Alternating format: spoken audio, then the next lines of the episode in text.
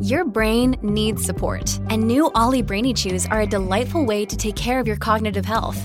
Made with scientifically backed ingredients like Thai ginger, L-theanine, and caffeine, Brainy Chews support healthy brain function and help you find your focus, stay chill, or get energized. Be kind to your mind and get these nootropic chews at olly.com. That's O L L Y.com. These statements have not been evaluated by the Food and Drug Administration. This product is not intended to diagnose, treat, cure, or prevent any disease. No individual is an island. Whether we live in the city or the country, we all live in civilizations. There are a lot of positive aspects to this way of life. Laws keep people safe, political systems give the world order, and cultural identities bind us together. But civilization has its downsides. For Sigmund Freud, the famous psychoanalyst of the 19th and 20th centuries, civilization was a problem. The sort of foundational idea that Freud gets to is that we are at base very aggressive creatures. We delight in exercising our aggression, in killing one another, in hurting other people, in promoting our own superiority. And civilization, with its laws and mores, prevents us from gratifying that aggressiveness. That's Elizabeth Lunbeck, a professor in the history of science at Harvard University. She's talking about Freud's theory of civilization, which he laid out in his 1930 book, Civilization and Its Discontents. Civilization's a problem, and it makes us unhappy. So Freud argues you might think that we could just go back to a state of nature and everyone could just live out their licentiousness sexually, aggressively, and so on. But he says everywhere that's been tried, we set up barriers because we somehow need those barriers to overcome in order for us to feel gratified. So, civilization is actually good. This contradicts the idea that civilization is a problem. But that's the point. So, the main argument of the book turns on a paradox. And the paradox is this civilization, which we created to ensure our happiness, turns out this same civilization is what is the source of our greatest misery. So we are our own worst enemies. Welcome to Writ Large, a podcast about books that change the world. I'm Zachary Davis. In each episode, I talk to one of the world's leading scholars about the impact one book had. Today, I'm talking to Professor Elizabeth Lunbeck about civilization and its discontents. Sigmund Freud was born in 1856.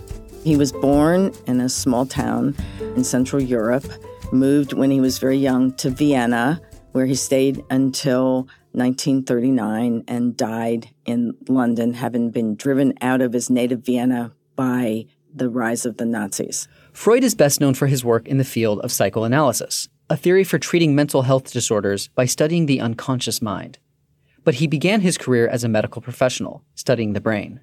He was a neurologist who early on became very interested in the question of hysteria, which is why, especially young women, were falling victim to diseases that seemed to have no organic substrate. These women refused to speak or eat, or they contorted their bodies, but nobody could find a medical reason for their behavior. And he came up with a theory of trauma that they had been sexually traumatized in early life and his role as healer was to dig down through the layers that had hidden that trauma and to reach that trauma, expose it to light, and to effect a cure. Freud argued that people repress memories that are painful and that those memories are stored in the unconscious. We can gain access to that unconscious by interpreting dreams, among other methods. He wrote about this theory in his 1899 book, appropriately called The Interpretation of Dreams. Freud spent the first decades of his career focused on the psychology of individuals. But by 1929, he had zoomed out to talk about civilization more broadly. He brought this broader focus to civilization and its discontents. Here's Professor Lunbeck reading a bit of the text. The element of truth behind all this, which people are so ready to disavow, is that men are not gentle creatures who want to be loved and who at most can defend themselves if they are attacked. They are, on the contrary, creatures among whose instinctual endowments is to be reckoned a powerful share of aggressiveness. So, what is civilization for Freud then? It sounds like it's you know, not art galleries and wine tastings. It's something more like a way of creating order out of chaos. Yes. So he's kind of playing with this idea that um, civilization is that sort of high culture. So we think that we are living in a high bourgeois culture with art, literature, music, and so on. But Freud lived through World War I with the senseless slaughter of 16 million people. Um, he also was writing this as Hitler was gaining adherents and the threat of what was coming next was very evident to him. So for him, civilization is a system of laws, orders, norms that makes society hold together. And this is always in danger of unraveling because of our mutual hostility to one another. So let's go a little deeper into um, Freud's idea that of the paradox that we have animal instincts that that seek to express themselves, but we have created all sorts of constraints on those. What is that feeling that he tries to describe, and um, why does he think we can't escape it? He's very clear that hostility toward the other is fundamental to our nature. That for him is non negotiable. And there's a lot in the book about how the hostility we have for one another constantly threatens the unraveling of civilization. He has a wonderful passage where he argues against those who would say that we have been civilized, in quotes. He says, Men are not gentle creatures who want to be loved. We will attack ourselves if we're defended. This is instinctual in us. It is the way we are wired. It's the way we're built. And so he says, you know, Christianity, Western culture holds love thy neighbor as thyself. He's like, ah, that's bunk. If we love everybody equally, the love has no meaning. Furthermore, why should I love my neighbor? He says, my neighbor is not only a potential helper or sexual object, but someone who tempts us to satisfy their aggressiveness on him, to exploit his capacity for work without compensation, to use him sexually without his consent, to seize his possessions, to humiliate him, to cause him pain, to torture, and to kill him. Man is a wolf to man.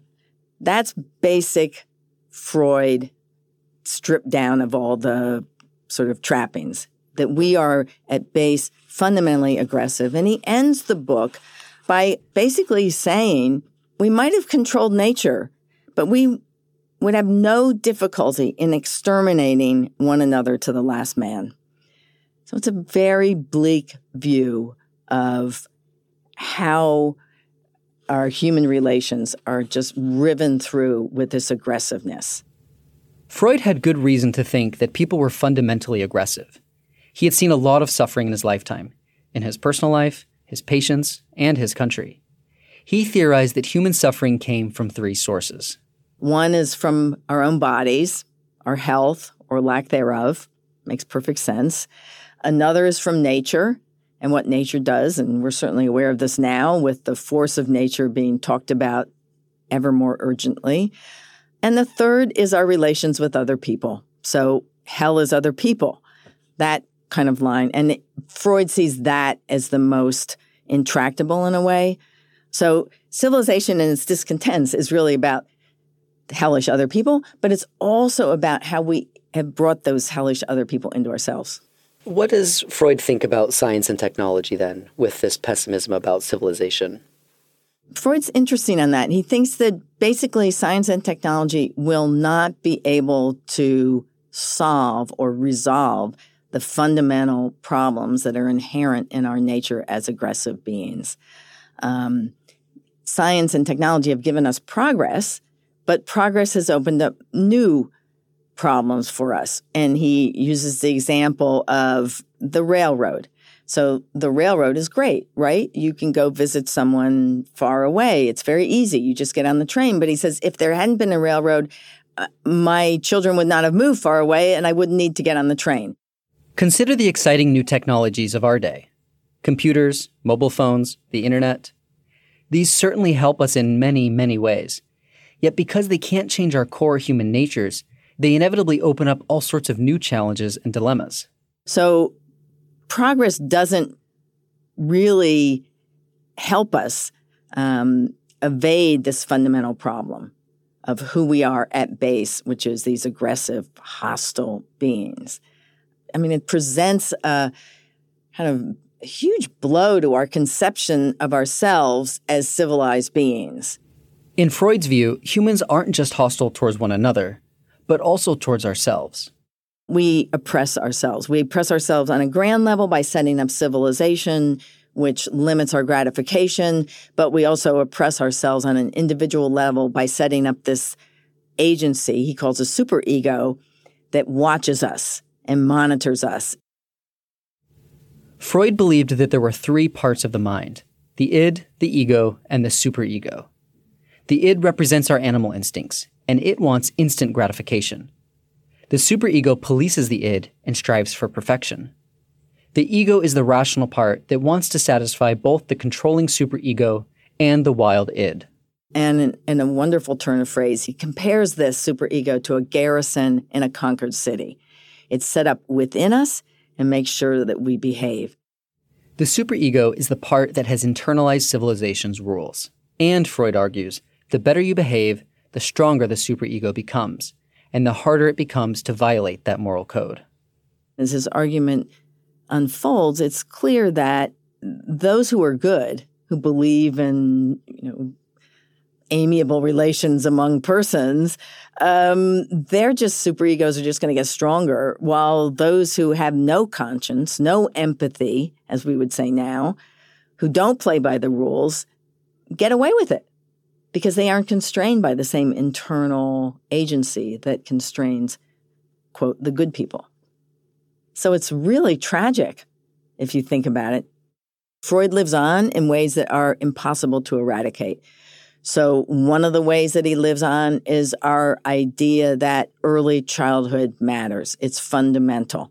That comes from Freud, that children are sexual, that they have needs for um, gratification early on. That comes from Freud. Our culture has recognized that. There's no way to eradicate that. The idea that we don't really know what we're doing all the time, the idea that we have an unconscious, even if you don't believe in the unconscious, the idea that we make, for example, Freudian slips, that would be hard, I think, to eradicate because it's become so much part of who we are. That's a Freudian inheritance. That's a Freudian achievement. Freud introduced the idea that people don't know what they're doing or saying all the time. You mean to say one word, but you say another. Or you intend to do one thing, but you do something else instead. But Freud also popularized the idea of talking as a way to find out what your unconscious self is trying to say. Freud gave rise to sort of the culture of therapy as a replacement for the confessional that has been one of the main themes in writing about 20th century culture was that we used to go to priests and shamans and so on for sort of wisdom but with the 20th century kind of the clinic replaced the church and that now we seek out healers psychological healers um, to unburden ourselves of our inner conflicts. That is so much part of American culture and even wider European Western culture that it would be hard to imagine eradicating it. This creation or sharing of a life story doesn't just happen in the doctor's office, it's everywhere and often very public. The whole kind of reality TV, Oprah, the pathography, kind of telling one's life as a series of obstacles that were overcome. One was defeated, then one saw the light, and so on. That's a staple of our culture now. And I think we can see its roots in what an early patient, Anna O, called talking therapy, talking cure. The talking cure is everywhere in our culture, talk, talk, talk, is an idea that we have to get out what's inside of us in order to live our best lives. In some ways, psychoanalysis replaced the confessional, and the psychoanalyst replaced the religious leader. But psychoanalysis had nothing to do with religion, at least not the way Freud saw it. So Freud thought of himself as a scientist, and he was 100% committed to the proposition that psychoanalysis was a science. Religion, according to Freud, was not a science at all. Civilization and its discontents begins with a discussion of religion, which Freud described as a, quote, oceanic feeling of wholeness. That's not scientific, that's illusion. Science is about truth, actuality, materiality, and so on. And he saw psychoanalysis as committed to the scientific method. Not everyone agreed with Freud. Some called talk therapy a pseudoscience and claimed that Freud was only interested in sex. Freud certainly talks about sex in Civilization and its discontents, but in this text, another base urge dominates. One thing that's interesting about Civilization and its discontents is it's about the ways that we deny ourselves sexual gratification, but it's really about aggression, um, even more so than about sex, I think. Our aggressiveness is really what distinguishes us. Well, and I think you, you were saying earlier, before the conversation began, now you see signs all around us in our culture, unfortunately, of aggression resurfacing again and again. That you know, Freud seems to suggest you'll never you'll never solve these problems once and for all. Civilization is always teetering on the brink. That's right. And I think now with the kind of stoking of aggressiveness, which goes on, is going on all over the world, and we, you know, certainly new technologies, social media have increased um, the kind of prevalence while decreasing the stakes because now you can sit at your computer at 3 a.m. by yourself and send out all kinds of hateful messages. So you're not you don't actually have to be in the crowd as you would have had to be in Freud's time, but you can stoke those aggressions among others at a very low cost to yourself. It's pretty easy to do that. Um, and if you look at the heightened aggression of public discourse now um, in various regimes, even at the heart of Western civilization, um, it's pretty frightening. People are really anxious and on the edge of what Freud's talking about a mutual hostility and the way that people snap out at one another. And, you know, there's been no end to the endless wars. We're still killing each other. And I think you can see in some things that leaders say that killing can be fun for people. I obviously don't endorse that view, just to be clear. But if you think about the optimism with which the troops marched off to World War I, um, that's not been lost. So it's a it's a pretty grim view of human nature, but if you look at the 20th century, it's a pretty grim century.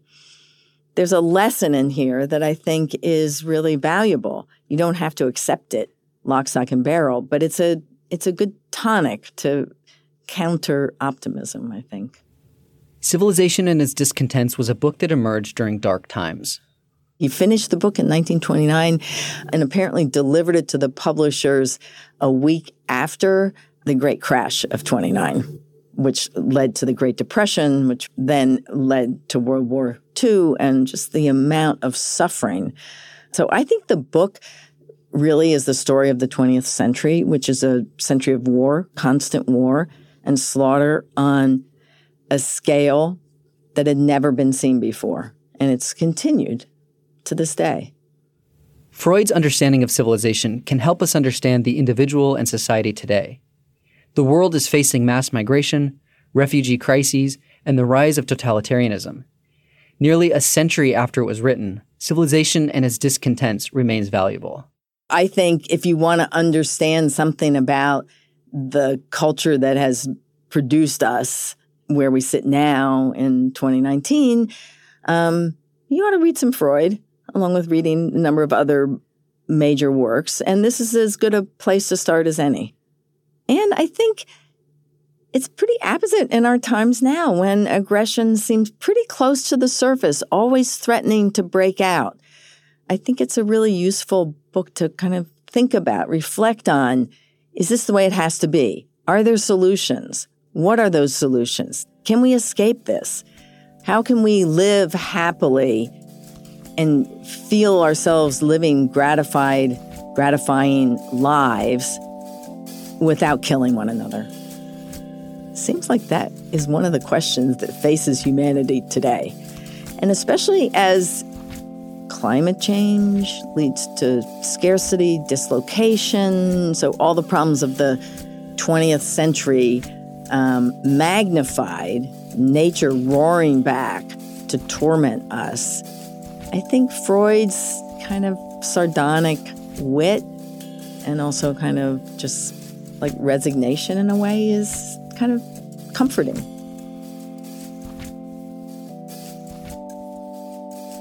Writ Large is produced by Galen Beebe, Jack Pombriant, and me, Zachary Davis.